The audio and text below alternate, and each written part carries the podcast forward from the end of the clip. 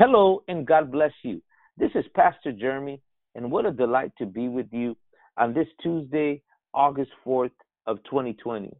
As always, it is an honor and a privilege to have you join us today, and we greet all our listeners from wherever you're tuning in. And we are always grateful that you could spend this time with us studying the precious Word of God. As always, um, we are always, as I always say, we are privileged it's always a privilege to be able to come and be here with the panel. Uh, today we have Brother Marty, Brother Fernando, and Brother Jeremiah joining us together and studying the Word of God.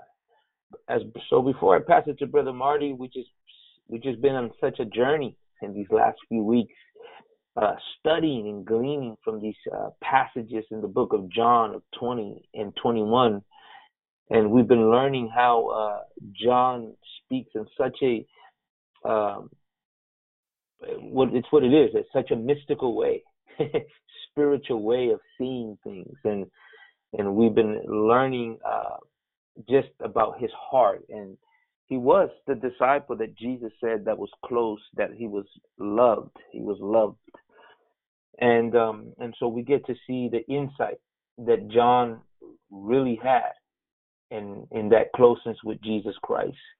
So as we continue to study the Word of God today, Brother Marty, uh, we'll leave it to you to share what God has placed in your heart as we study the Word of God together.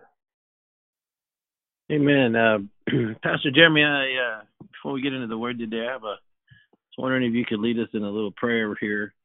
Um, there's two little girls. One is named Cora, and one is named Eliana.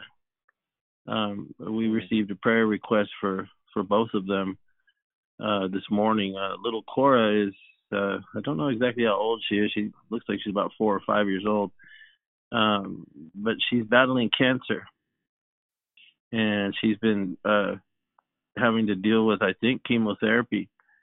And she they did some surgeries on her, and apparently she was good for a while, but uh, they checked her into the hospital. It looks like today as her iron has fallen dangerously low.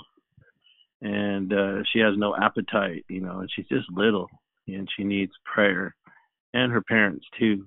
Um i don't know their names but i know cora's name. And then the other one is eliana who just uh had to go to the emergency room a couple days ago. Uh she almost uh, uh choked on some some stuff she ate.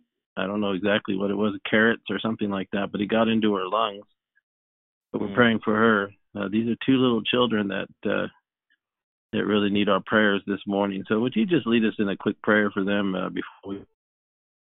I sure would. You know, anybody who's a parent and you've ever had to go to a hospital, that's one of the toughest things. You know, to go through these things with with with children. It's it's it's tough, and I could just imagine.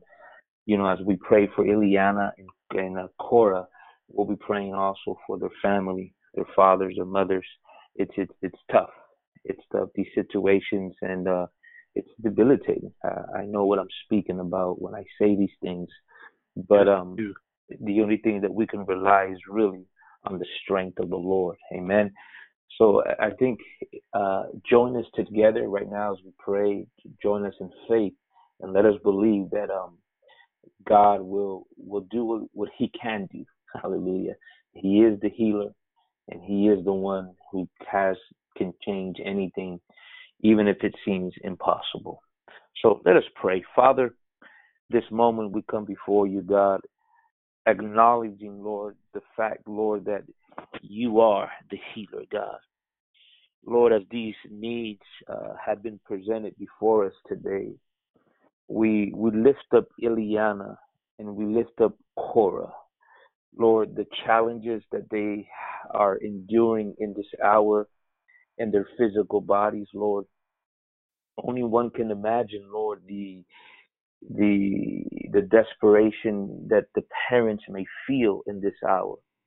So we're praying, number one, God, that you would strengthen their families, strengthen mom, their mom, their dad.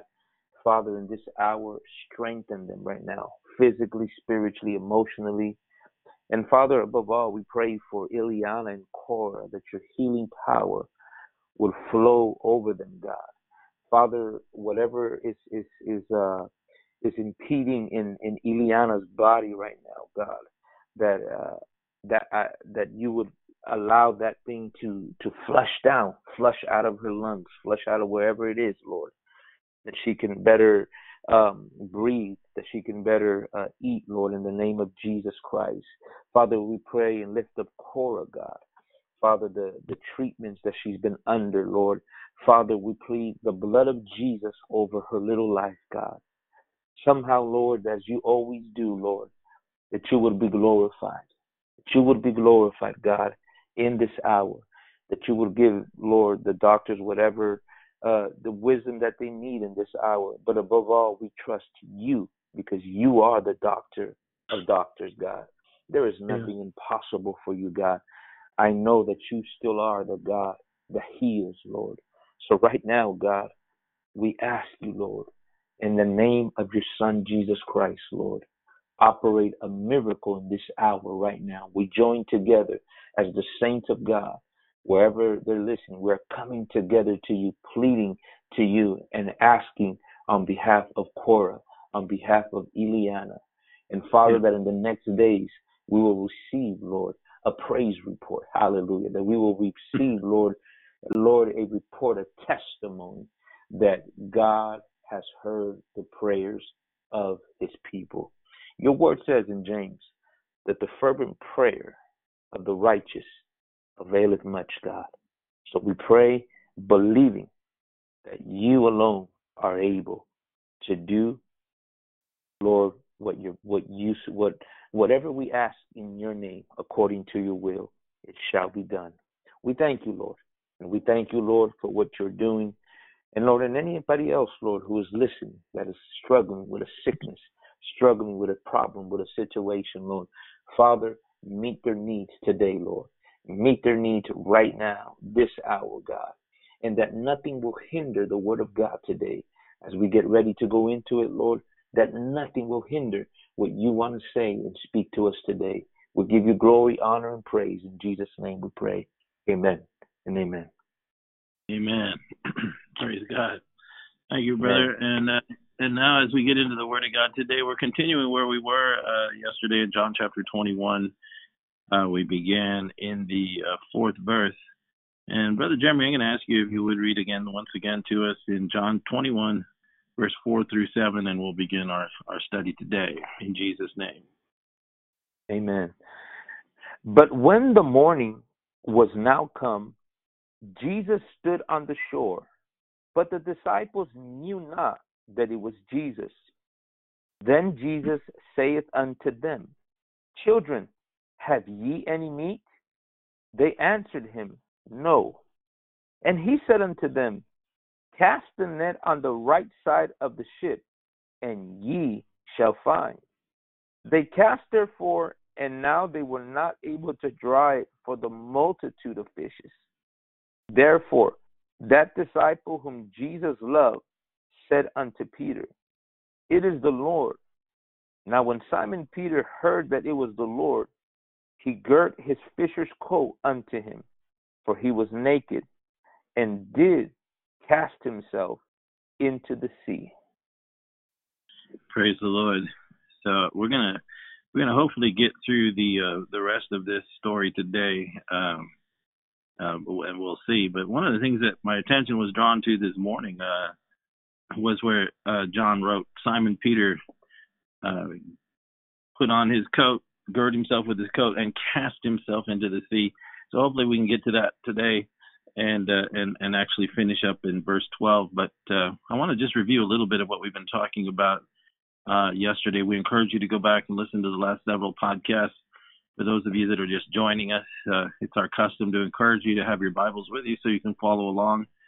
And we are exploring deeper things in the Word of God, as Brother Jeremy said much of what, uh, if not all of what the Apostle John wrote in his gospel, uh, while they are all uh, blessed and, and, anointed, of course, it's all the Word of God. There's something unique uh, to John's gospel that um, it really uh, you you would exhaust yourself in exploring the depths by which he wrote. It's John who recorded in Revelation chapter 19, verse 10, that the testimony of Jesus is the spirit of prophecy, and that carries with it, you know, the understanding John writing such things as that in the Book of Revelation. It, it kind of gives us an insight into the way that that the Lord communicated to him, the way the Spirit of God revealed Jesus to him, and and also subsequently how, if we're discerning enough, we can take that principle and and line it up or apply it to the way that we interpret Scripture. Scripture comes in in in, in its in its uh, you know plain sense. What's written on the page, historically speaking, is completely accurate. But beyond that, beyond just the the stated narrative, the the the, the basic sense of what's being said in, in any given uh, record of what they went through in the Gospels and throughout the Scripture, really, um, you will find that as you go deeper into the things of God, that beneath the surface of the obvious are treasures um, that can only be unlocked uh, as you apply uh, understanding from the perspective of, of the Lord Jesus Christ. We saw that earlier in our study when we were talking in, uh, about the resurrection day, and when they came to the late afternoon, there's an account there of Jesus appearing uh, to two people, Cleophas and his wife, walking on the road to Emmaus. And in that, we saw that the Lord, uh, it's recorded by John that he opened their understanding of the scriptures, beginning at Moses and all the prophets, he said, in all the scripture, he revealed himself to them. And so it's it's very fascinating because with that in mind, that is how we approach Scripture. We look for Christ, we look for uh, the testimony of Christ, which is the spirit of prophecy, Revelation 19:10, and that's what we've been seeing. And and we we really don't we can't go back over the last 14 podcasts and begin to lay the foundation again. So that's why we encourage you to go and and and check out the last several podcasts, especially the last three or four as we're dealing with the 21st chapter from the perspective of what is hidden by John in the way that he recorded the history of the events that we've been exploring. As we saw, and brothers, I encourage you to jump in as we go along. As always, as we saw in verse 3, we were talking about how the disciples go forth to fish and the way that John uh, wrote it. Uh, uh he pays incredible uh, amount of attention to the detail by which he's expressing himself. And these are meant to be insights for us who are looking for what it is that he is actually saying and and revealing to us at a much more profoundly prophetically deep level. And so when we get to the third verse as we discuss what we have here is they're fishing on a on a on a sea that's called the Sea of Tiberias. It's really the lake or the Sea of Galilee. But John triggers our attention by the Holy Spirit to pay attention how he Romanized the Sea of Galilee. He changed its name for his final chapter and called it the Sea of Tiberias. And we related scripture with scripture uh, and, and, what that literally means. The sea in, in, in the scripture represents peoples, multitudes, languages, and nations. And so going to go fishing on the sea, it was as if he was telling us and what he was about to unfold to us was a scenario that we needed to pay attention to. The fact that he references the sea and then he names it after a Roman Caesar, Tiberius, it's quite possible that what the Holy Spirit was hiding and, and yet concealing only to be revealed as we apply these, these principles we're talking about, that he's referencing the end of time, the nations and the peoples of the world, and that future Antichrist system and and global system that will emerge as predicted in the book of Revelation. Why do we say that? Because he calls it the Sea of Tiberias, changing the name from the Sea of Galilee to the Sea of Tiberias, therefore leaving us a hint that what's about to follow in the in the remaining narrative is is is an unfolding revelation um, written 2,000 years ago uh, of what would happen at the end of time. He declares the beginning from the end and the end from the beginning. And so what we see in verse 2 is we see he, he specifically identifies seven disciples that get in a ship and go fishing. We know that the number seven in the book of Revelation represents the churches, Revelation chapter 1, verse 20. Seven is the number of the church. And seven is also the number of the angels of the church, the stars that are in Jesus' right hand. And so, in many ways, as we dig into this, the seven that go on the ship can represent the seven angels, if you will, or the seven messengers, the seven pastors of a fully grown and developed sh- church that finds itself on the sea at the end of time, which is a sea, by the way, being dominated by by the uh, by a revived Roman type system, a global empire headed by a single uh, personality, which we know as the Antichrist, and ruling the sea of that time. And so we see prophetically speaking that they set off, as John revealed. And then he draws our attention in verse 3 that the time that they went out was at night. And he, and he identifies it not just as any old night, but a specific night. He says in verse 3 that Simon Peter says to them, I go fishing. John 21 3. And he says, and he said, and they said to him, We'll go with you. And so they went forth and they entered into a ship immediately. And that night, John draws our attention to a specific night, and he says they caught nothing. And as we looked in our previous podcasts and and and uh, and put forth in our studies to those that are listening, the word that night or night in the Greek, uh, uh, the original Greek meaning of the word night is midnight. It's not just any old night. It, it references a midnight. Now, those who understand the kind of symbolism that the Bible uses, therefore, it adds even more flavor to our understanding of what John's beginning to set the tone and draw our meditative process and understanding toward. He wants us to understand that in this historical account that he's giving us, he's actually the way he's writing it and the way that Jesus begins to appear and did appear in this third time to his disciples, as we'll see here in a second, it's referencing something far greater and far deeper than uh, than just the surface narrative. The history is true, but the way the history unfolded has prophetic implications. So it's at a midnight season that they go out onto the sea, a sea dominated by Tiberius, the Roman Empire, so to speak, or in our case, as we look at it now, 2,000 years later, that coming Antichrist and world system. And what he's inferring here is is that is that they caught nothing at that time. And we've been discussing this uh, as it pertains to the leadership of the church and the church itself. And and some of the things that quite possibly are being revealed here are things that we need to pay attention to as we as we come closer and closer to the things the scripture is predicting are just ahead of us, which will ultimately culminate with the return of the Lord. And so at that night, at that midnight hour, what he's what he's telling us is that it will be uh, there will be the, the same methods and modes, the same uh, ways that we've gone about evangelizing, for example, because that's what fishing is a type of, right? Catching fish. John points out here that it's this particular season or at that night, nothing was caught. And we hmm. discussed that. And it's important to understand that because as we continue to go forward into the midnight that has either already begun or is just about to begin in our time, and I think it's begun, honestly. Uh, what what John is revealing here and what he wants to alert not only the church but the leadership of the church too, is that the same old way that you've done things in the past are no longer going to bear fruit. Such is the nature of midnight is that the darkness that is coming upon the world, the system that's emerging, the enslaving of entire nation states and populations dominated by a prophesied antichrist, will make it as such that you will not be able to to engage in in in ministry in the same way.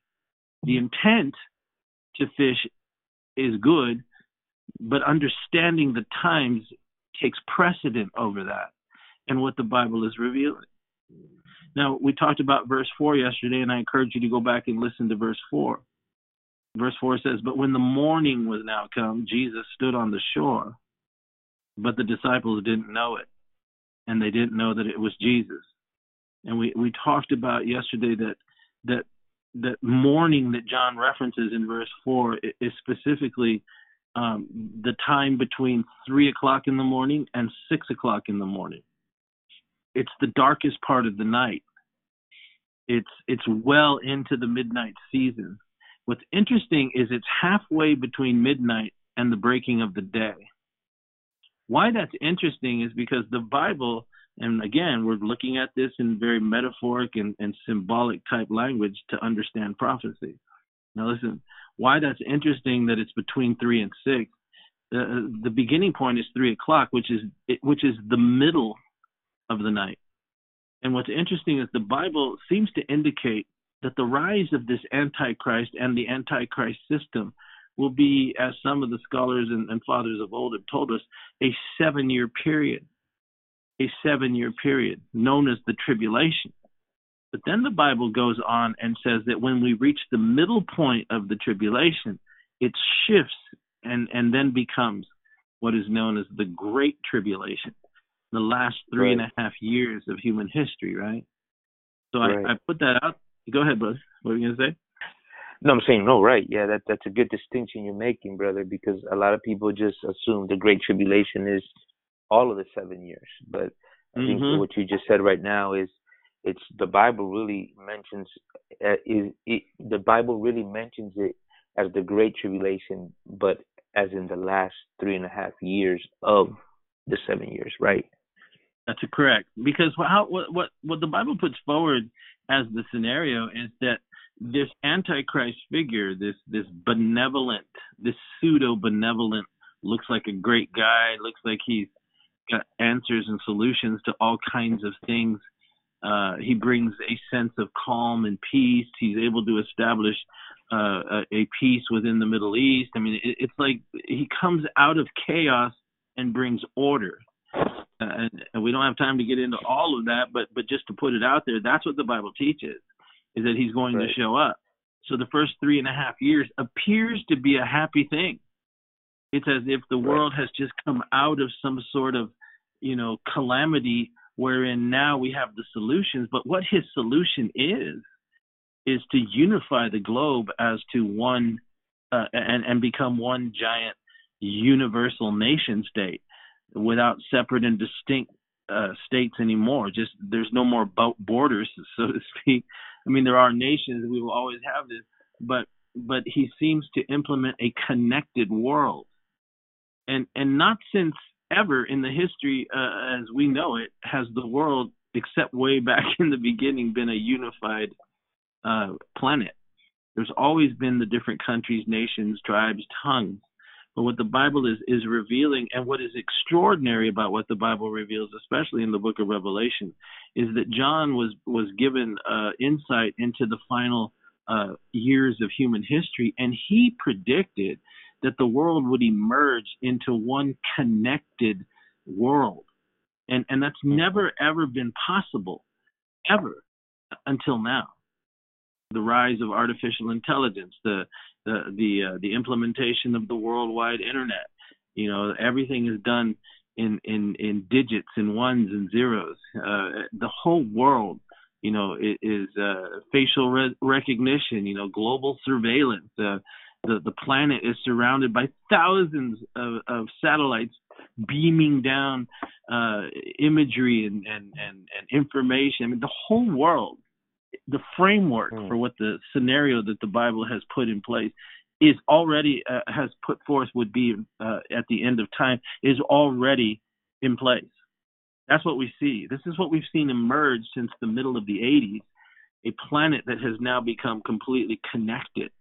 Well, the Bible predicted that this would be the scenario. These frameworks, these constructs, if you will, uh, the matrix, if you will, of the Antichrist.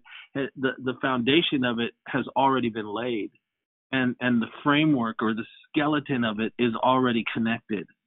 That's why what's very interesting in what we're witnessing here in the global pandemic of 2020 is is uh, I'll you know I'll refer you you can go Google this, but go go to the World Economic Forum and go uh, Google that and go see what they talked about at the beginning of January 2020 and how they have used this uh, this turmoil that we're under, this virus that's flooding the world. They're using it as as a launching pad. Their own words, you can go look it up. and they're using words like this is this is time for the new normal. Everybody's talking about this new normal. They're also talking about a global reset. They want that that's mm. their their words, not mine. They're calling it a global reset. They're saying this is the best opportunity that we have ever had to actually reset the world. That's what they're trying to do. Now, whether they are, you know, these devious Luciferians in the corner or in the backyard on full moons killing chickens or not, I have no idea. But either way, either right. way, these are evil people being influenced by evil spirits, and they are, whether they realize it or not, they are being pushed forward into this type of uh, deceived and delusional thinking by spirits that are that are more ancient than the universe itself. I mean, this is this is this is it. I mean, we're headed into quite possibly the final theater, the final arena where things are being contested. And this is what John seems to be putting forth by the language that he's talking about. And and like we said, the first three and a half years of the final seven years of human history, according to the scripture, will be a time of what appears to be prosperity and peace and happiness for 99% of the world you know? But but in essence it's really a time uh, that is setting up the final three and a half years. Now i said all that to say i think that's what we're seeing in verse 4 when john then draws our attention to the morning and when you get into the um, the meaning of the word morning it's daybreak the, the time between three o'clock and the daybreak or six o'clock in the morning the fact that midnight to six uh, is the six hours, right? But when you get to three o'clock in the morning, which is John is referencing, it's right in the middle. That's an that's a, that's an interesting thing, you know, that we pay attention to because that's when the whole thing shifts in John's historical account. It's in the middle that we now see Jesus standing on the shore, right? Verse four. But when the morning was now come, Jesus is standing on the shore. And we talked about that being a, a reference as we follow the prophetic pattern as he's laying out this story to Jesus in Revelation chapter 5 standing and taking the seven seals and the book out of the hand of the Father on the throne. He's about to, uh, or has been loosing the seven seals. It be- it begins in the middle of the tribulation period, and it gives way to what is called the Great Tribulation period. When Christ begins to open the seals, we have we have come to the Great Tribulation. Now, when you we ain't got time to go way down this road, but when you come to the end of the seven seals, the seven trumpets, the seven vials, that gives way to what they call the three woes, uh, and those three woes are the final outpouring of the wrath of God. Whether it's the in between the sixth and the seventh seal, the seventh, uh, the sixth and the seventh trumpet, or the sixth and the seventh vial, it's in there that that it shifts from just being tribulation to great tribulation to just before the wrath of God is poured out. And so this is what we see. We see Jesus in between somewhere three and six o'clock in the morning in the middle of the night. And I think what we're witnessing here is that transition, and that's what John is alerting us to at a very deep level. Go ahead, brother. But brother Marty, and also following the line of what we're talking about the shift that's going to take place right at that midpoint. Jesus in Matthew 24:15 tells us, "When you therefore sh- shall see the abomination of desolation, right, spoken of by Daniel the prophet, stand in the holy place. Whoso read it, let him understand." And we believe that this is going to happen. I believe the Bible references after 42 months, right? He will stand, yeah. right? and then then you keep reading uh, down to verse 21 and that's when the that's when Jesus says then shall be great tribulation yes that's so, and that's what he laid right great tribulation right exactly. such as the world has not seen right neither will see again and, and except those days be cut short he said and none of no flesh would be saved but then he, he says what brother jeremy uh, then shall, but for the elect's sake, right? For yes, the for the elect's sake. Right. It says, so, it says, for he shall be great since it was since the beginning of the world to this time, no, nor never, ever, nor ever shall be. But yes. And then what's the next verse? And the next verse uh, says, except those days should be shortened, there shall be no flesh be saved, but for the elect's sake, those days shall be shortened. The Bible puts forth, and we'll see as we continue in our study today, that there will be a remnant that is remaining. Paul revealed this in 1 Corinthians chapter 15 when he said, I think it's around verse 50 or so, where he said, Behold, I show you a mystery. He said, We shall not all die. We shall not all sleep, he said, but we shall be changed in the moment, in the twinkling of an eye. At the last trump, he says, when Jesus returns. So there is a remnant that will endure just prior to the full outpouring of the wrath of God. He will come to rescue his his church. But there will be those who go ahead of us who have suffered and died during this tribulation period, and there are those uh, who are called the elect. A very interesting group, which we don't have time to get into that today, but just put it out there and study it. What Brother Jeremy was just reading, the elect. You know, the elect uh, are those who have endured till the end. Those who have, who have. Well, I want to be part of the elect. I don't know, man. I mean, it's an intense thing that's coming. You know, uh, how right. we survive is by the mir- miracle working power of God. That's the only way we're going to be able to get through this. What's coming right. is not is not a happy thing, but it is for the saints of God because they understand. And and this is one of the things we've been trying to put forward that that I really have a sense of the Holy Spirit, especially here in this country and amongst God's children who love God, is that we need to begin to prepare ourselves for what the Scripture actually reveals is coming. To those of you who don't really understand Him at that level uh, yet, uh, we encourage you to prayerfully seek God over these things. Rather than breeding a fear, what it begins to do is to cause us to really be introspective, to really begin to search our hearts, to really begin to draw near to Him, and to really find out what it is that we really say uh, that we believe, whether we actually believe it or not. Because the Bible speaks of a culmination, it talks of an end and a new beginning. And the question is, do you really believe that? Do I really believe that? And if I do, then I'm going to respond in a certain way. I'm going to respond by pressing into Him. And this is His gift. Each subsequent correct choice that we make spiritually uh, includes within that choice the strength to take another step forward in the deeper mm-hmm. things of God. There is no other way. You cannot simply pick up a prophecy book and run to the end of it and think you've mastered it all. Eh, that ain't going to happen. You can't even pick up the Word of God and do that, right? It's a step by step process, but one that will be accelerated based on our ability to be as brutally honest with our God before our God concerning ourselves in the privacy of our own relationship with Him and allow Him to bring us forward. We're only limited by the territory that we're unwilling to relinquish to the Spirit of God in order to form Christ within us in those parts that we give to Him. And and so that's for another day. So listen, here we are. He's standing on the shore, and we talked about that being a, a type of the loosing of the seal. Mm-hmm. And the disciples know it not as being an indication that things will be transpiring in our time where it will it will be it will not be easily or readily apparent to the to the believer that God is actually in control.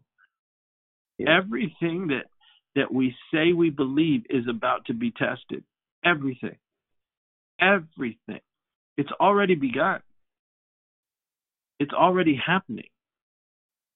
Now, Jesus goes on in verse 5. I want to hurry here he then asks them the question based on the things we're discussing. He puts out this question. It's the first time he speaks to them during this scenario we're talking about. And he asks them in verse 5. Can you read that, Brother Jeremy? Then Jesus saith unto them, Children, have ye any meat? They answered him, No. They answered him, No. So again, remember they've been fishing all night. They catch nothing. We've already talked about what that's like uh, and what that means, what that's symbolically referencing. So Jesus begins in the fifth verse by telling us, after John sets the, the scenario, he begins to tell us, he says, Children, Have you any meat? They answered him, No. Notice how he addresses them first as children, and we talked about that in our previous podcast. The word children in, in the in the Greek literally means two things. It's a dual nature. Children means to be mature, but also to be immature. It it it, it it's revealing that at this time, during what we're talking about, the church is going to be made up of of both, or or really, it's going to have to be snapped back into an understanding. When he calls them children, what he's literally saying to them is, "Yes, you are my mature bride. Yes, this is my the last days, but you are immature in your understanding of what's actually taking place."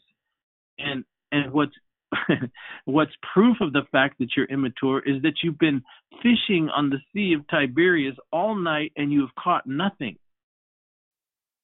And and and this proves that your understanding on on what fishing in the midnight hour is all about is immature.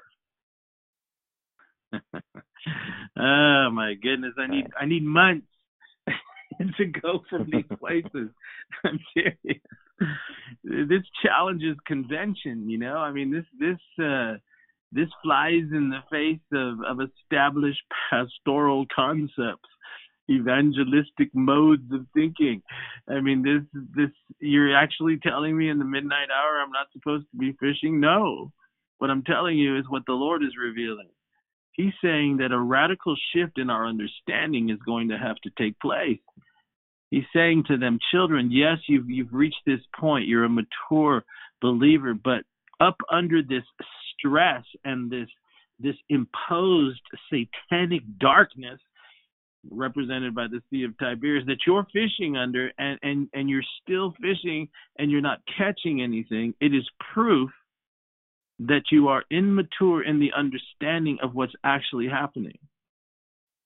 And I need to correct you because the first thing that he says when his voice comes into this story is he addresses both their maturity and their immaturity. And as we talked about in, in, in the in the past podcast leading up to this one, um, it carries with it a correction without impunity. Fancy words, I know, but it literally means that that he's he's he's chastening us, right? That's what he's saying to them. He's chastening their understanding. He's correcting them without judging them. That's how God receives his children. He will correct you. He will he will bring that, you know, that correction to you, but he's not going to destroy you because you're his child. The world isn't benefited with that kind of of uh, of correction. They're going to be corrected all right because they're rebellious and they refuse to listen, but his children listen but he also in this in this time is is trying to communicate by the way that he addresses them and john points this out in verse 5 by by noting it for us that it's going that a that a necessary correction is going to have to be brought forth for his leadership and for his church you're fishing on the sea of tiberias catching nothing and the reason you're catching nothing is because you're immature in your understanding of where the fish actually are and where your attention needs to be uh, focused. And he goes on to say, they're on the right hand side of the boat. That's where the fish really are. We'll get there in a second. So he, he addresses them in that way. And this alerts us to let us know that all of us are going to come up under this. All of us the Holy Spirit is now beginning to reveal to us just how much we haven't really understood. But we understand. We're beginning right. to understand, right? Anybody right. got something to say? You know, our methods here in America in the uh, in preaching the gospel, we, we've gone so far far out. Now the evangelist brings a couple rock groups or hip hop artists to right before and, and gathers everybody and then throws the net you know, it, it's going to go beyond filling stadiums or, or, making your church cool. You know, uh, what we're speaking about here is something more deeper. We're not telling you go and, and you're going to have to change your method in, in terms of a new way to reach out. No, no, no, no, no, no. It's understanding the times and, like you said, Brother Marty, where the fish are at. See, we, Yeah. right now, the people, the evangelists, you know, they're stuck in their homes, so they got no no places to go preach and so forth, and or, or whatever. The shepherds are want to they want to open their churches, and and we want to go back to the same for what? To go back to the same routine and to continue to do things the same way we've done it. No, no, something new is coming out of this, you know Yeah. and and and we're going to begin to understand that those methods and these things that we're doing are going to bring nothing. We have Very no good fish. point. That's an excellent point. And and again, the methods, right? Like we're gonna go back, everything's gonna open up, it's gonna be like it was before. No. That's why he brings correction, right? Because they do go Yeah. back. I'm going fishing. That's what he said. Mhm. And we'll go with Right. you. And like you pointed out a few podcasts ago, these were expert fishermen. These weren't, you know, Yes. people like me. I I mean, I I actually like end up hooking myself when I cast the line. You know, I mean, I don't know how to fish. these were people. these were people like that. Their whole life was wrapped up in fishing, and so that is the danger that's being revealed here to by John to us through how the Lord revealed Himself. Is that in this time we cannot rely on convention. We cannot rely on what we've always known to this point. We're going to need to hear the voice of Jesus to tell us specifically what to do.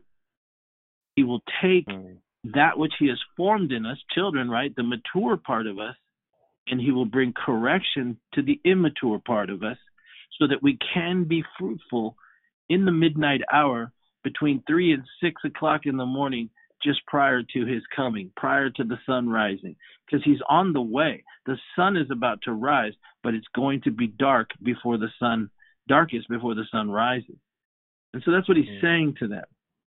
And what you said Also, so also, beautifully. also, brother Marty, uh, the idea that they are fishing the Sea of Tiberias lends to the fact that they are entrenched with this fallen church. To to what extent, you know, you know, we don't know, but it, it does speak of uh, of an end time church, and and even preachers will be entrenched with the end time system, and and and trying to uh, maybe at, at best, maybe there are preachers that do see the condition of the church and, and the way it's going. Maybe they say, you know what, I'm going to go accept an invitation to this denominational church or or or that place or that place and bring revival and hopefully you know a fire will start and and and and they'll turn back and what the lord is i guess telling us through this is that no the, this this fallen church system and the way they do things, the way they've done things with, with the mega churches, the way of reaching souls,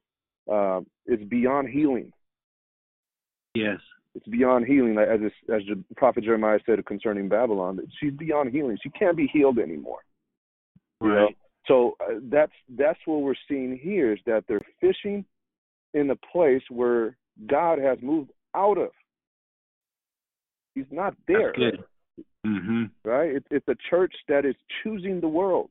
So God has to, uh, uh, you know, see him see make his way out, right? So that's And, and again, that's here. a good point. Yeah, that's a good point because because in essence we're talking prophetically now, people. So don't get lost in what we're saying.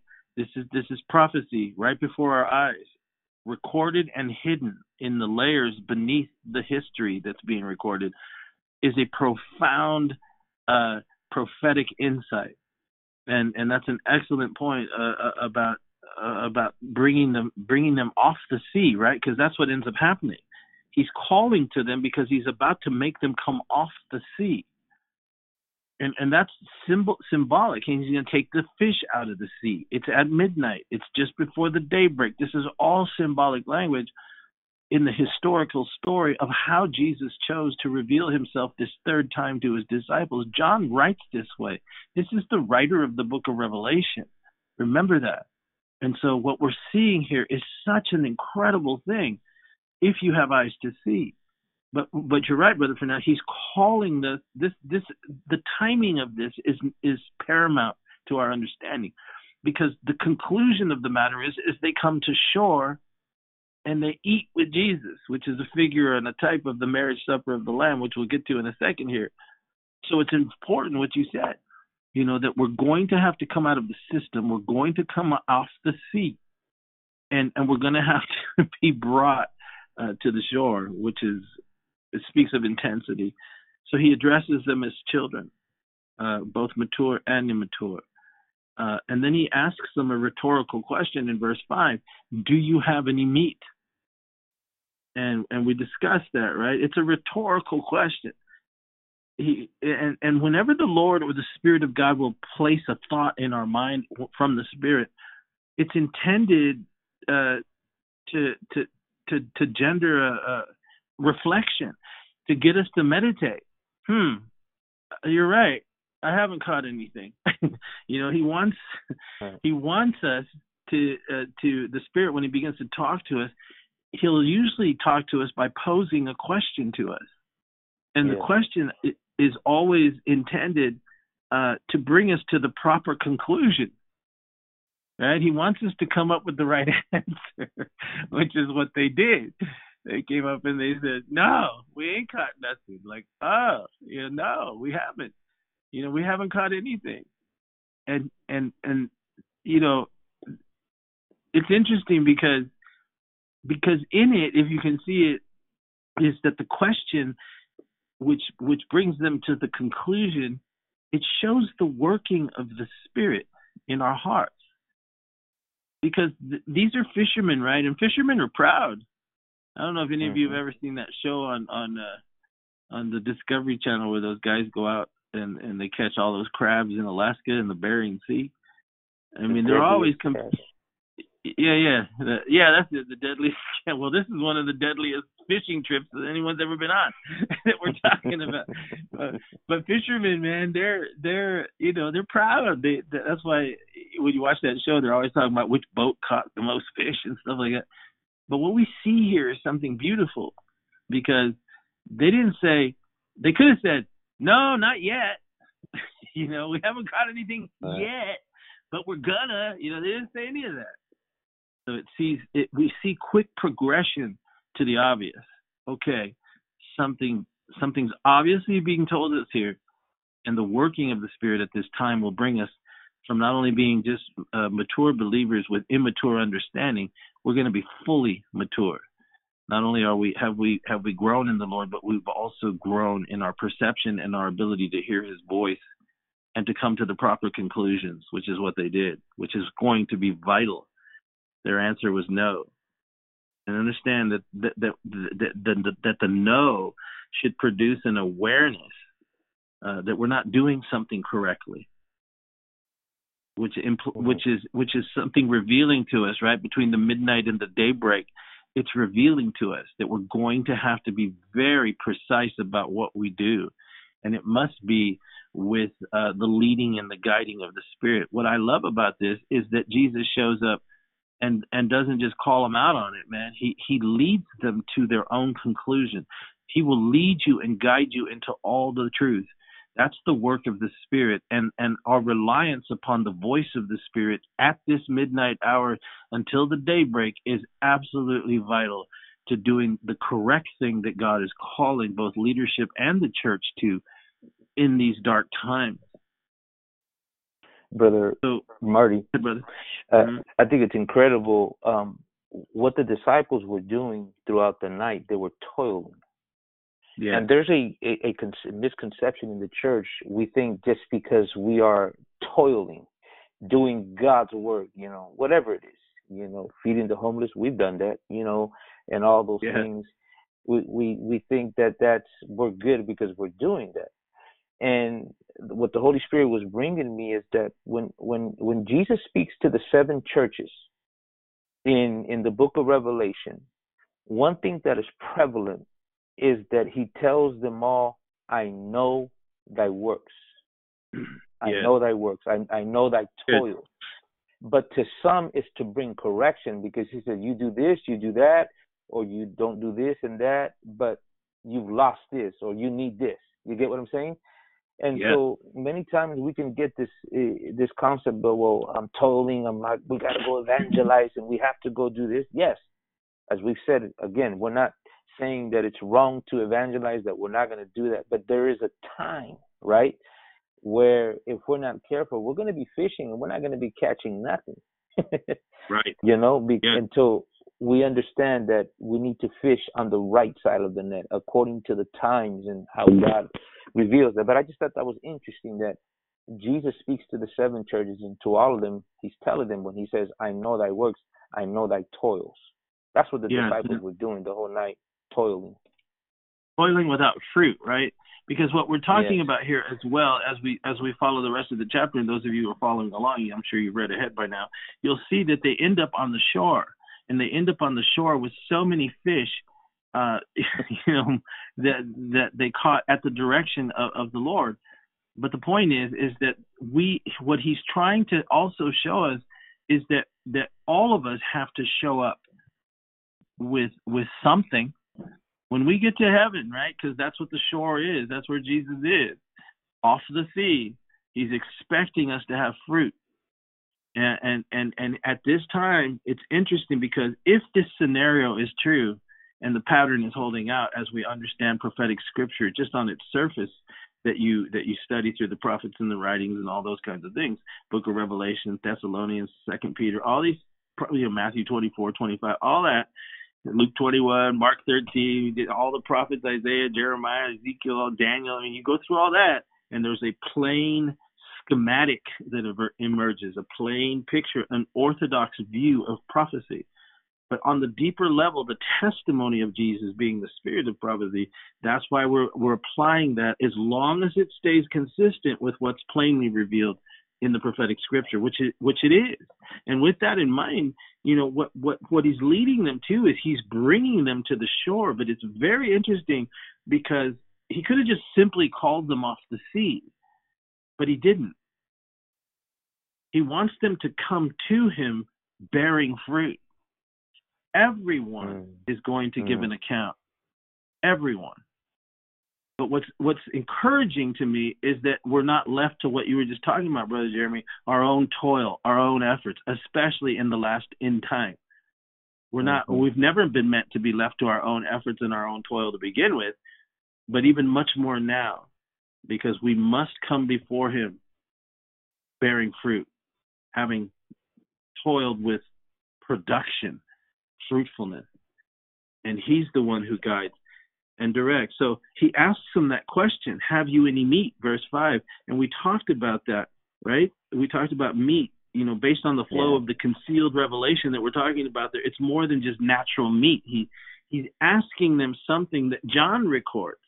Can you read that really quick to us, brother, in John chapter 4, verse 34?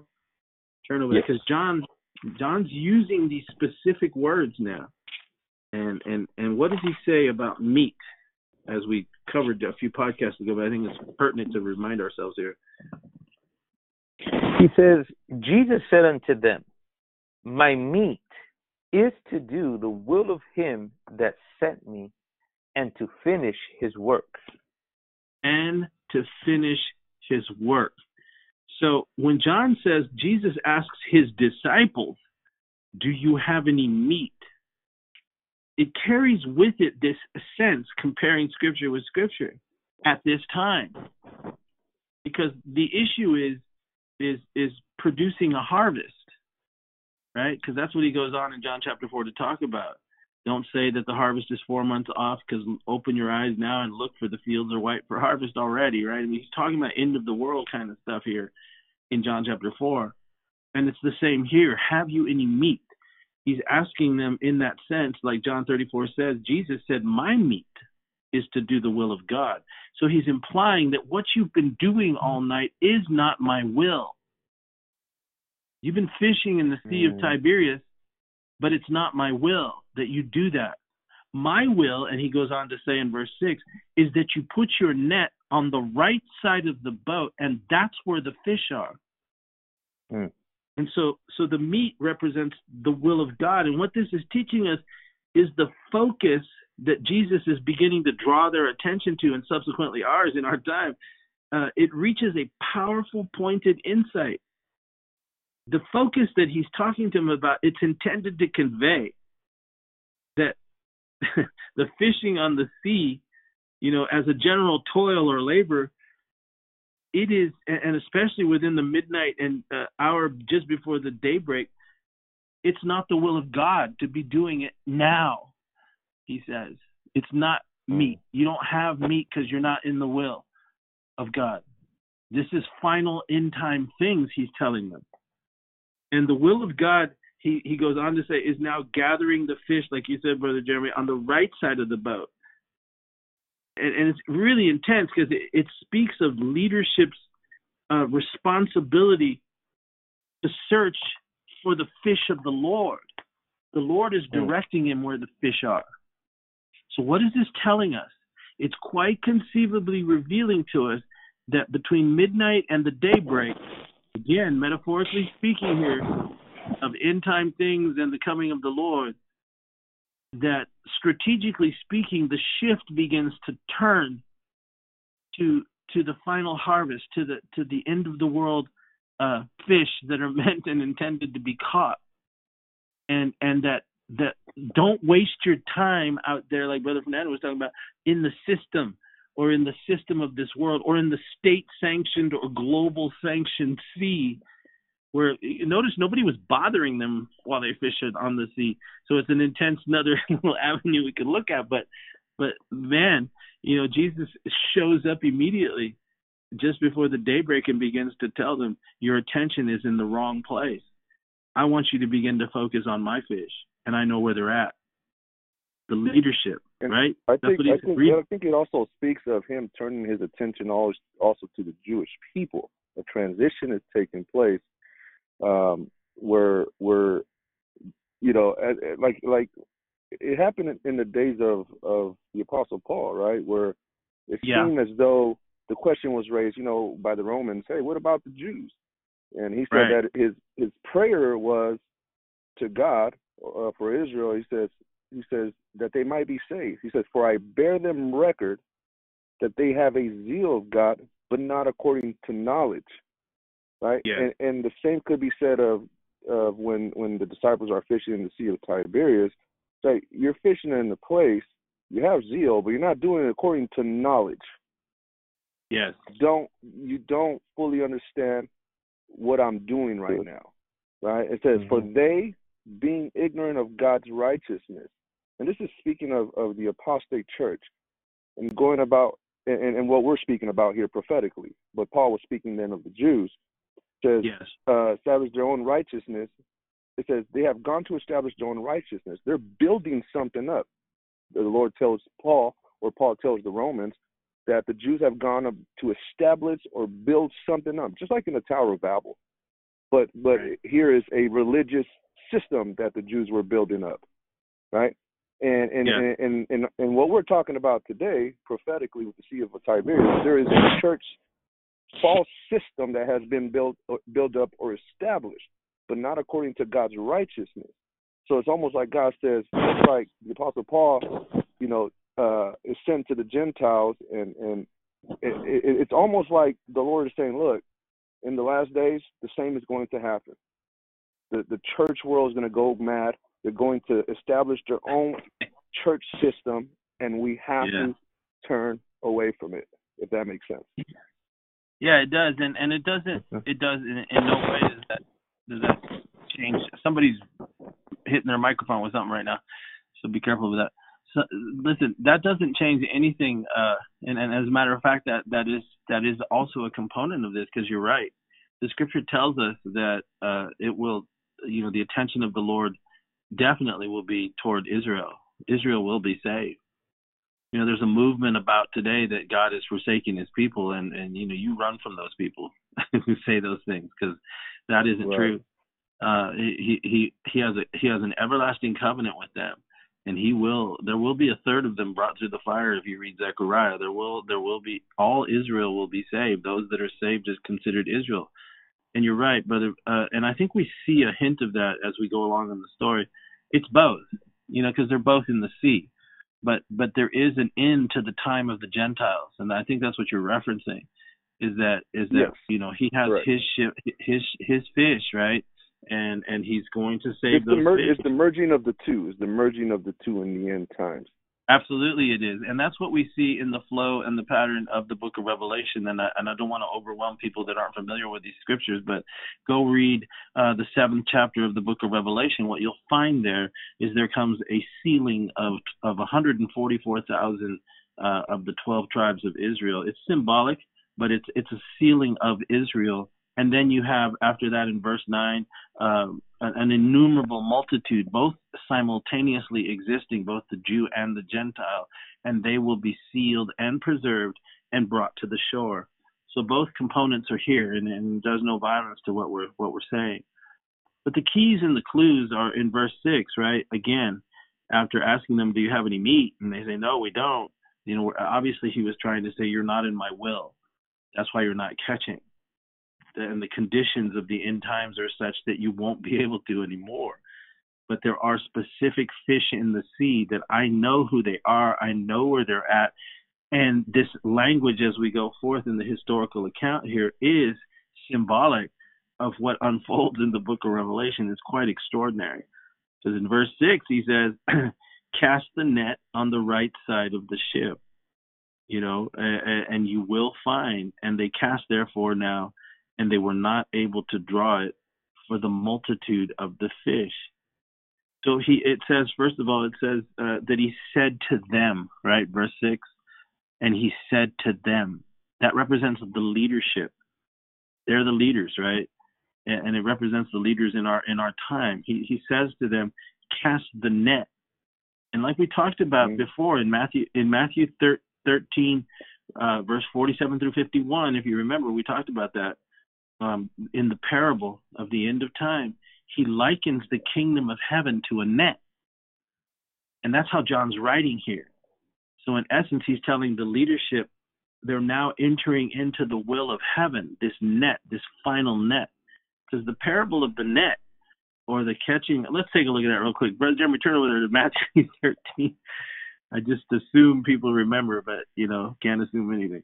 Take a look at Matthew 13, uh, I think it's 13. Let me see. 13. Take a look at, and remember the symbolic language here so we you can understand a little better what we're saying. We're using scripture to interpret scripture now. Look at how how the Lord talks about the net and the kingdom of heaven and the fish and so forth and so on. Could you read us uh, verse uh, 47 and uh, through through 49? Yes. Again, the kingdom of heaven is like unto a net that was cast into the sea and gathered of every kind, which when it was full, they drew to shore and sat down and gathered the good into vessels, but cast the bad away. So shall it be at the end of the world. The angels shall come forth and sever the wicked from among the just now remember what Brother Jeremy just read, and now listen to this in John 21 6. And he said unto them, uh, Cast the net on the right side of the ship, and you shall find. And they cast, and now they were not able to draw it for the multitude of fishes. This is symbolic language. This is this is scripture interpreting scripture. So we're not doing violence here when we say that the casting of the net is referencing the end of the world. Because Jesus said it in his parable here that that the kingdom of heaven is like unto a net in verse 47, right? Matthew 13. And they cast it into the sea, right? And then they gather all these fish and then they draw it to the shore. That's what we're about to see happen in, in the balance of John chapter 21. They're casting a net into the sea.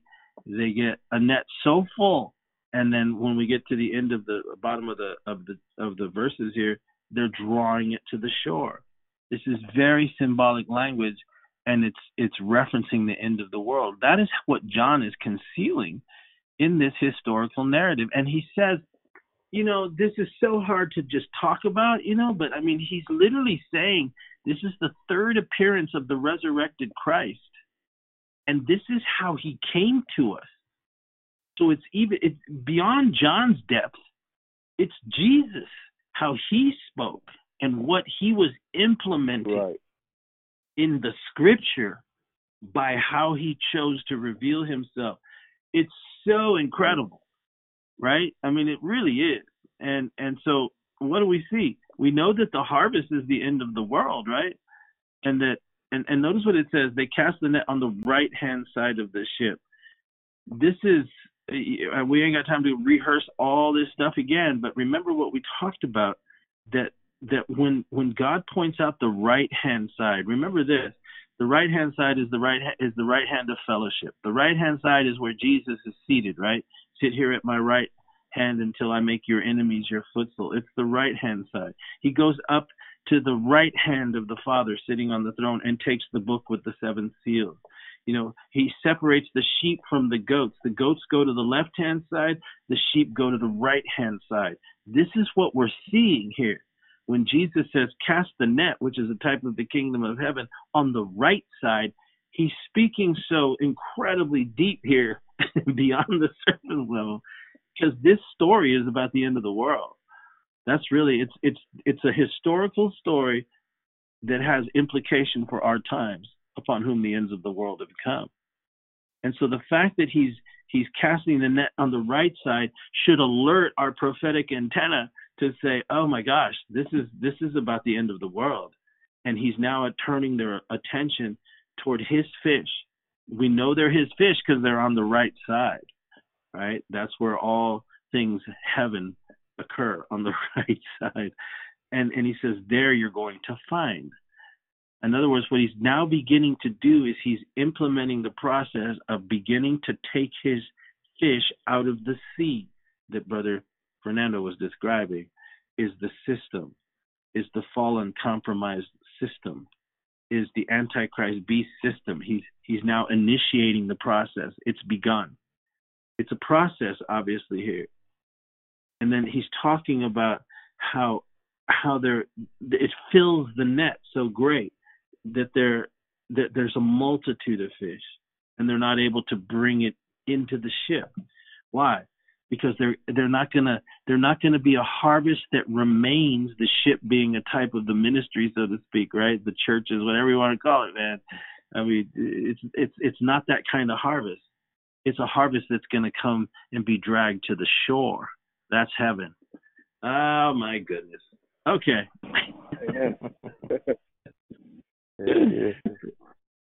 Praise the Lord. Now listen. So then, brother Marty, we got time. It, yeah, go ahead, brother. It, is there is there a reference there too when it speaks that when they cast down the net, they had you know many fish of all kinds, right? Yeah. Uh, and um, is that also a reference to about the marriage and and the son when uh, he goes to go to the byways and highways, right? And uh, that's a good way. So you mean in the par- you're talking about the parable in Matthew 13 that you read? In, yes. It's, yeah, it's in Matthew. Okay. Yeah, I guess so. But but in that in that particular catch, remember how there was good and bad fish in the net, right? So yeah. Uh, right. We, but but in this particular catch, John doesn't focus on that. He just simply focuses on these 153 fish. That's what uh, we'll talk about that tomorrow. Ooh. I mean, we've been Ooh. we've been going okay. to that I mean, because we, because it, it's specific, right? It's specific. But let's see if we can get through verse seven here real quick. Now, now after they catch these fish, something interesting happens. It's like a little bit of a, a shift. Suddenly, John, the disciple that Jesus loves, we know that's John, right? He now yeah. says to the apostle Peter, uh, "It's the Lord." Hallelujah. Uh, you know what's interesting about this is is it is it, it and again we're talking about the time between three o'clock in the morning and the daybreak, right? This is the tribulation. This is the great tribulation we're talking about.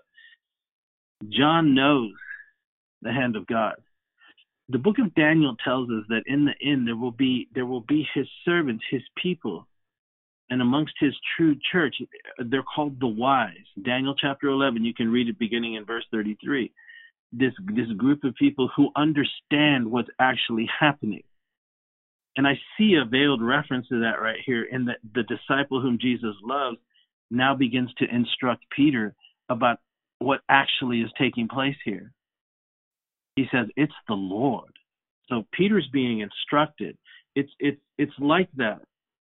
And and what's really interesting if you want to dig even deeper is you see these two same players you know, at, at the most at the most incredible times in, in Bible history.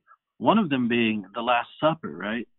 If you go and read in John chapter 13 about the Last Supper, what you'll see there is that a an antichrist figure is revealed. You know, he's a type of the antichrist. He's the only other human that you can read about in the scripture except for the antichrist himself who will become possessed by Satan himself. It was Judas. And Jesus had just revealed at the last supper that uh that one was going to betray him. None of them knew who it was, and then it was Peter who spoke to John, who was closest to Jesus, resting his head on his on his on his heart, on Jesus' heart there on his chest. He motioned Peter motions to John and says, Ask him who it is that's going to betray him. And and then John gets the privileged information from the Lord as to who the actual betrayer was.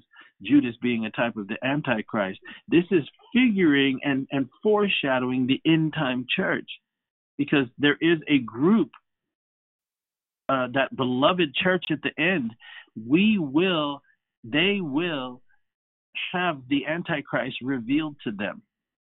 And just as John did at the Passover. And so it's interesting here that when this is happening, when this process of drawing the ship the, the fish out of the sea is happening john understands the disciple that jesus loves verse 7 he understands and he's able to instruct peter just like he did at the last supper. He's now instructing peter uh, this is it. It's begun. It's almost over right? I mean we're about to take these fish out of the sea and meet jesus on the shore and have something to eat. The marriage supper of the lamb is what that is and so he's sitting there and he's able to instruct him. But I want to show you something very interesting here that, that caught my attention. Because it says, Therefore, that disciple, verse 7, 21 7, that Jesus loved, said to Peter, It is the Lord. And then it says, Now, when Simon Peter heard that it was the Lord, he girt his fisher coat unto him because he was naked. He wasn't literally naked, he was just like in his undershirt and in his boxers, man, however you want to say. It. I mean, it's just that's really what it is. It's not he was completely naked. It just means he didn't have a covering. He's just kind of in his shorts and his in his t-shirt fishing. But but it says now when Simon Peter heard that it was the Lord, he girt his fisher's coat unto him, for he was naked, and he cast himself into the sea. What an unusual thing to do. He swam to the shore, right? But listen, what's interesting, and remember, everything in the scripture is detail. And when you pay, uh, pay attention to detail, you will see incredible insight. Now, listen, under, uh, uh, based on everything we've been talking about now up to this point, and again, I encourage those of you when you're you're not used to this kind of exploration of Scripture, take your time and really walk through this series. We're we're in our 14th hour, you know, of, of this series, and there's so much revelation and so much principle of interpretation that you will glean from just in these last two weeks. So we encourage you to go back and listen. And don't think just because you've heard the, the podcast that you've actually heard everything there is to hear, because there's a lot packed into these little hour and a half sessions we have. Now listen, uh, notice how he he reveals uh, what's actually happening, but he calls him Peter, right? In verse seven, Therefore, the disciple whom Jesus loved said to Peter, It's the Lord. But then he transitions from calling him Peter to once again calling him Simon Peter. When he hears it's the Lord, he girds his fisher coat upon him. Why does he do that? And these are the kinds of things that we need to pay attention to because the Holy Spirit is trying to communicate some to us. Now, for one thing, Peter is is representative of the church as a whole. And and because he's the rock, right? That's what Jesus said in Matthew 16, upon this rock.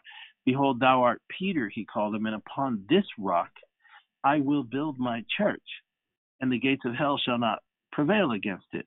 So he calls him Peter at, at, at that moment. But then he calls him Simon Peter and and when he hears it's the Lord. So what's re- being revealed is what Brother Fernando alluded to earlier by the Spirit, really, uh, about attention being paid to the Jews. because what we see is that we have now Simon, which is his Jewish name, and then Peter, which is his Gentile name, hearing that it's the Lord. That's what you were talking about, brother. Uh, that that the Jews also would be saved, and that yes, what in right. So we have, but why he's presented as Peter first before he's called Simon Peter again in verse seven is because the two are one.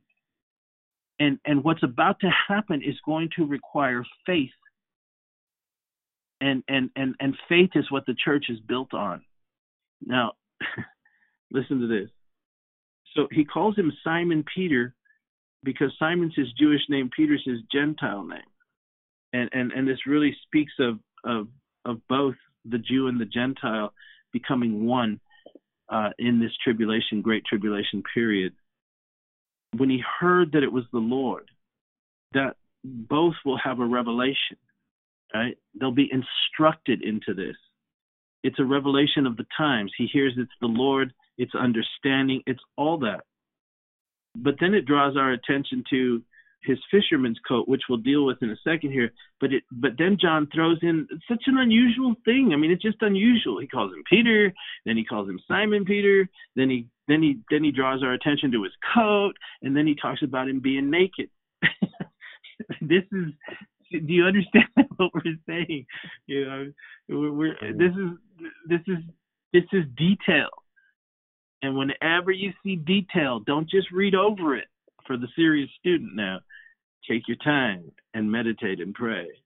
Now, listen, we addressed the Peter representing upon this rock. It's faith. He's talking about the church as a whole. Then he identifies both Jew and Gentile. They hear that it's the Lord. That's that's revelation of the time and what's actually happening. And and then it draws our attention to his coat and like a post addendum to the fact is to let us know that he was naked. I think what John is revealing there in the fact that he's naked or uncovered, it, it speaks of the intensity of the midnight hour to the daybreak hour. Because they were fishing with such intensity or experiencing this scene on the sea with such intensity that it literally stripped him bare. You know, I mean, all he had was was his, you know, his modest clothing, his t-shirt and his his, his shorts on. Man, I mean, it, it, it, to me it reveals an intensity of of of suffering and and and the shedding of so much you know? It, we're going to be reduced down to to this bare uh, state. But listen but but once the understanding comes right he casts himself into the sea now the sea we know is the Sea of Tiberias. And this is a very difficult thing to process, but but we know that the Bible speaks of those that will go on ahead of us during this tribulation period, that a persecution is coming. And so, in many ways, casting one into the sea or plunging into the water, it speaks of baptism. It's a death that's occurring here. and he's going to arrive at the shore before us. These are the martyrs that we were talking about yesterday. If you can see it, these are the fifth seal martyrs of Revelation chapter 6. Those that will be martyred for their faith. And we see symbolically here, as John is writing it and recording it, a plunging into the sea of both Jew and Gentile, the one church. It's a faith act. Remember, he calls him Peter first, then he splits him in two and calls him Simon Peter. And and, and then and then he girts his fisher's coat around him. This casting into the sea, it, it's like a baptism. It speaks of a death and a resurrection when he gets to the shore where Jesus is. That's like your resurrection. They're going to go ahead of us. The martyrs go ahead of us and and this is the faith and the patience of the saints too, all in the sea, right? Which we'll talk about in in weeks to come. But it's a these are the fifth seal believers.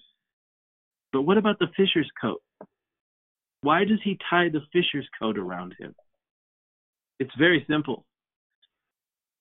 Brother Brother Jeremy, would you would you turn over to Matthew chapter 22 and read verse 11 and 12 to us?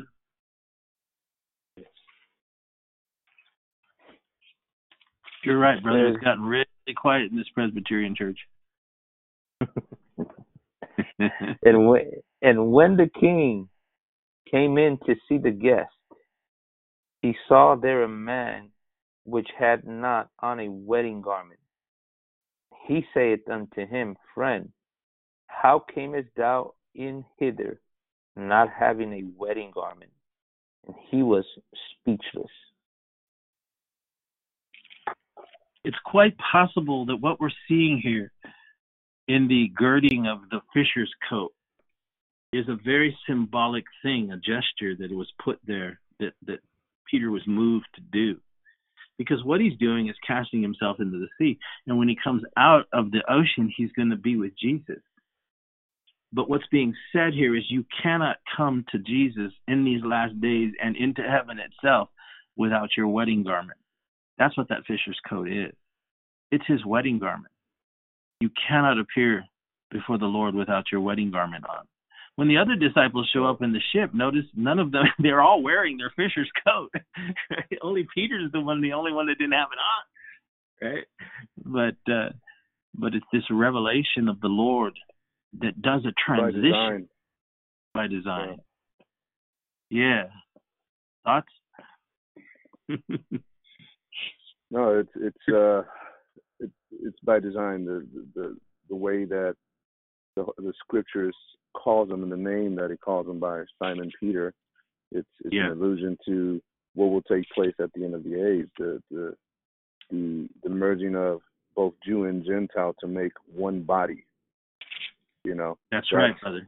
Uh, that's that's there. If you can see it, it's there and beautifully done by by the Holy Spirit, which is so yeah. amazing. Um, so absolutely. And and also the connection there to the garment, uh, being that wedding garment that you spoke of.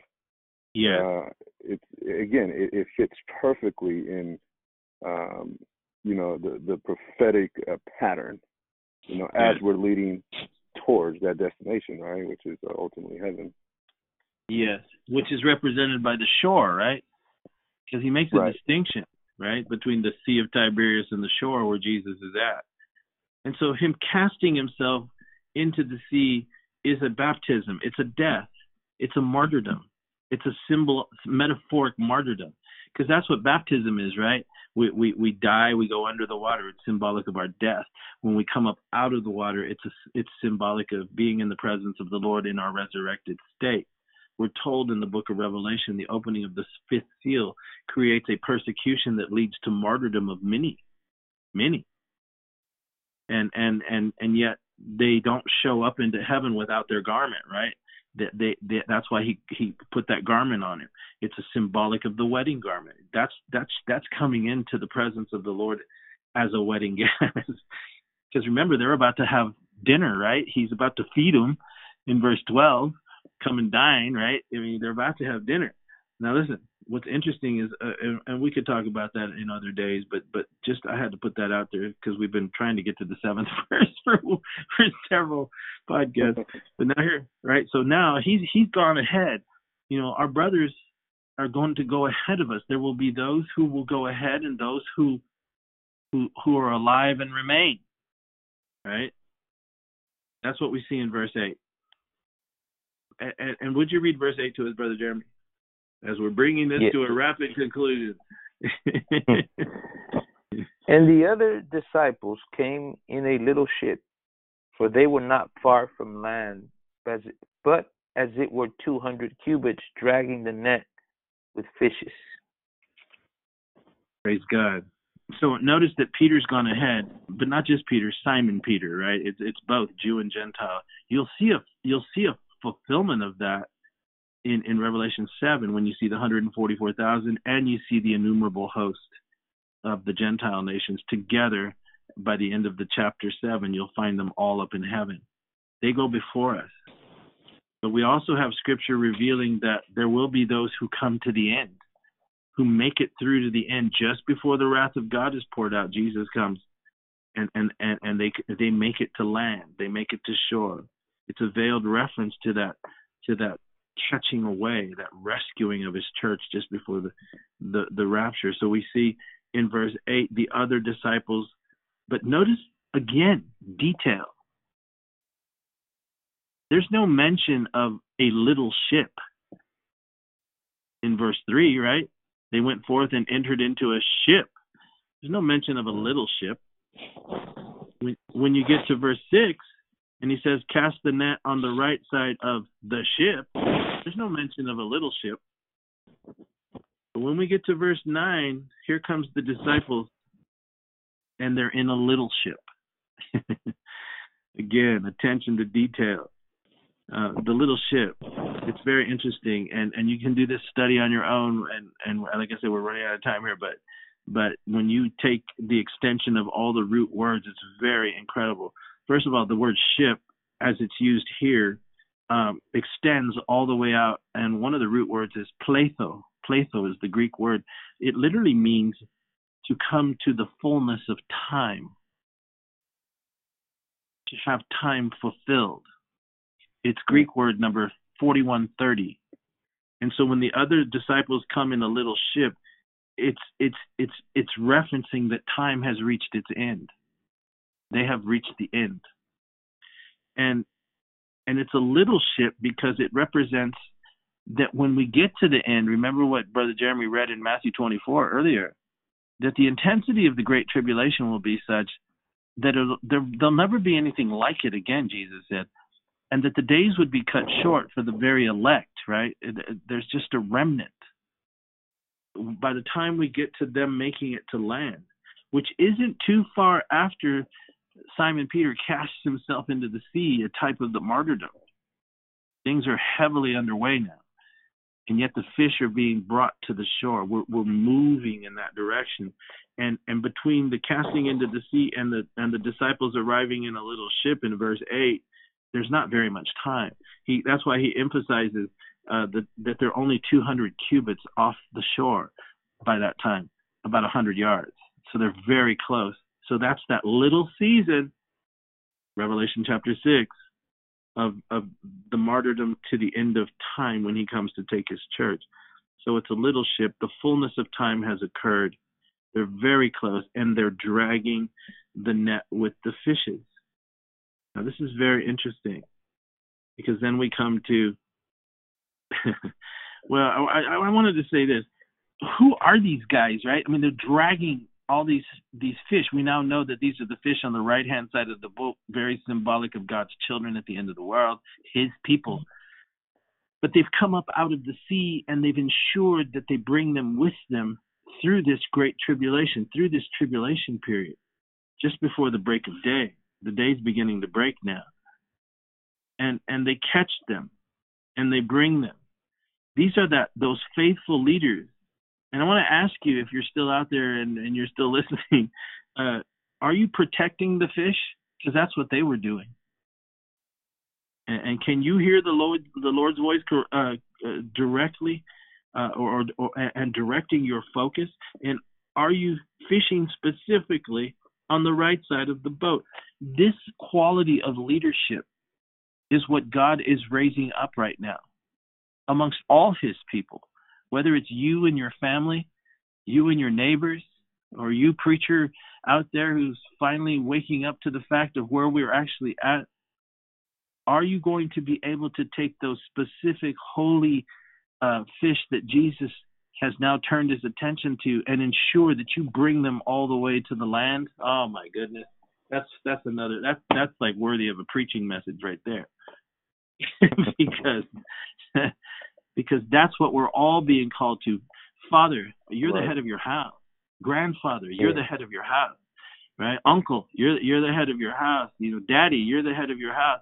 Are are you bringing the the little fish that God has given you your wife, your children. Don't don't think this is just for preachers. This is what he's saying. They're your selected fish on the right side of his boat. That's your responsibility. Are you going to bring them all the way to the land? Are you going to be able to bring them out of this the sea of this maddening world that we find ourselves in? Are you going to reach the shore? That's your responsibility. That's your priority. I don't care how much money you make, what big a car you have, what kind of a university you can send your kids to. If you get to land and they're not with you, you haven't done a thing. Our job in this time is to ensure that we take the responsibility over the very loved ones and and and and and and, and the, the fish that belong to Jesus. Our families belong to him and we exercise that leadership to bring them forward and ensure they make it all the way. Hallelujah. Make it all the way right. yeah. to the land. Hallelujah. So so here we'll see as as we close that that Peter has to assist, right? They're gonna it, it's the coming together of both dimensions, right? But when Peter's added to the mix, we now have seven again. And, and that's very reflective of those seven angels of the seven churches, right? The angels, he will dispatch his angels and bring them all the way in. But listen, uh, what do they see when they get there in verse 9? As soon as they come to the land, representative of heaven, those which are alive and remain, right? They haven't jumped into the sea. There's there's not a death here. Do you understand what I'm saying? Do you understand what the Holy mm-hmm. Spirit is showing us? You have both components here. You have those that have died and gone on ahead, and then you have those that make it to land. It, it's it's we who are alive and remain. That, that's what you're seeing here in verse eight. Shall be caught up together with them. But with the very first thing that John says when they get to the land that their attention is drawn to, as soon as they come to the land, it says in verse 9, what do they see? They see a fire of coals there and fish laid on it and bread. What does this represent? And and and you can do this on your own time. You can you can look at it. You know, in Revelation six verse nine, in Revelation eight one through five, it's speaking of the altar. That's what those coals of fire are. Remember, where they see the coals of fire is at land. Land's a type of heaven and, and, and there's fish and bread. What does the fish represent? It represents the intercession of the saints that are underneath the, the altar. They've been praying for us, right? And the bread is Christ, the two collectively interceding for us to make it all the way to land. That's why their attention's drawn there. I'll let you guys chew on that one for a while. But then Jesus, Amen. but then Jesus, uh, Amen. Jesus in verse 10, then he, he, he calls to them and says, Bring of the fish which you have now caught.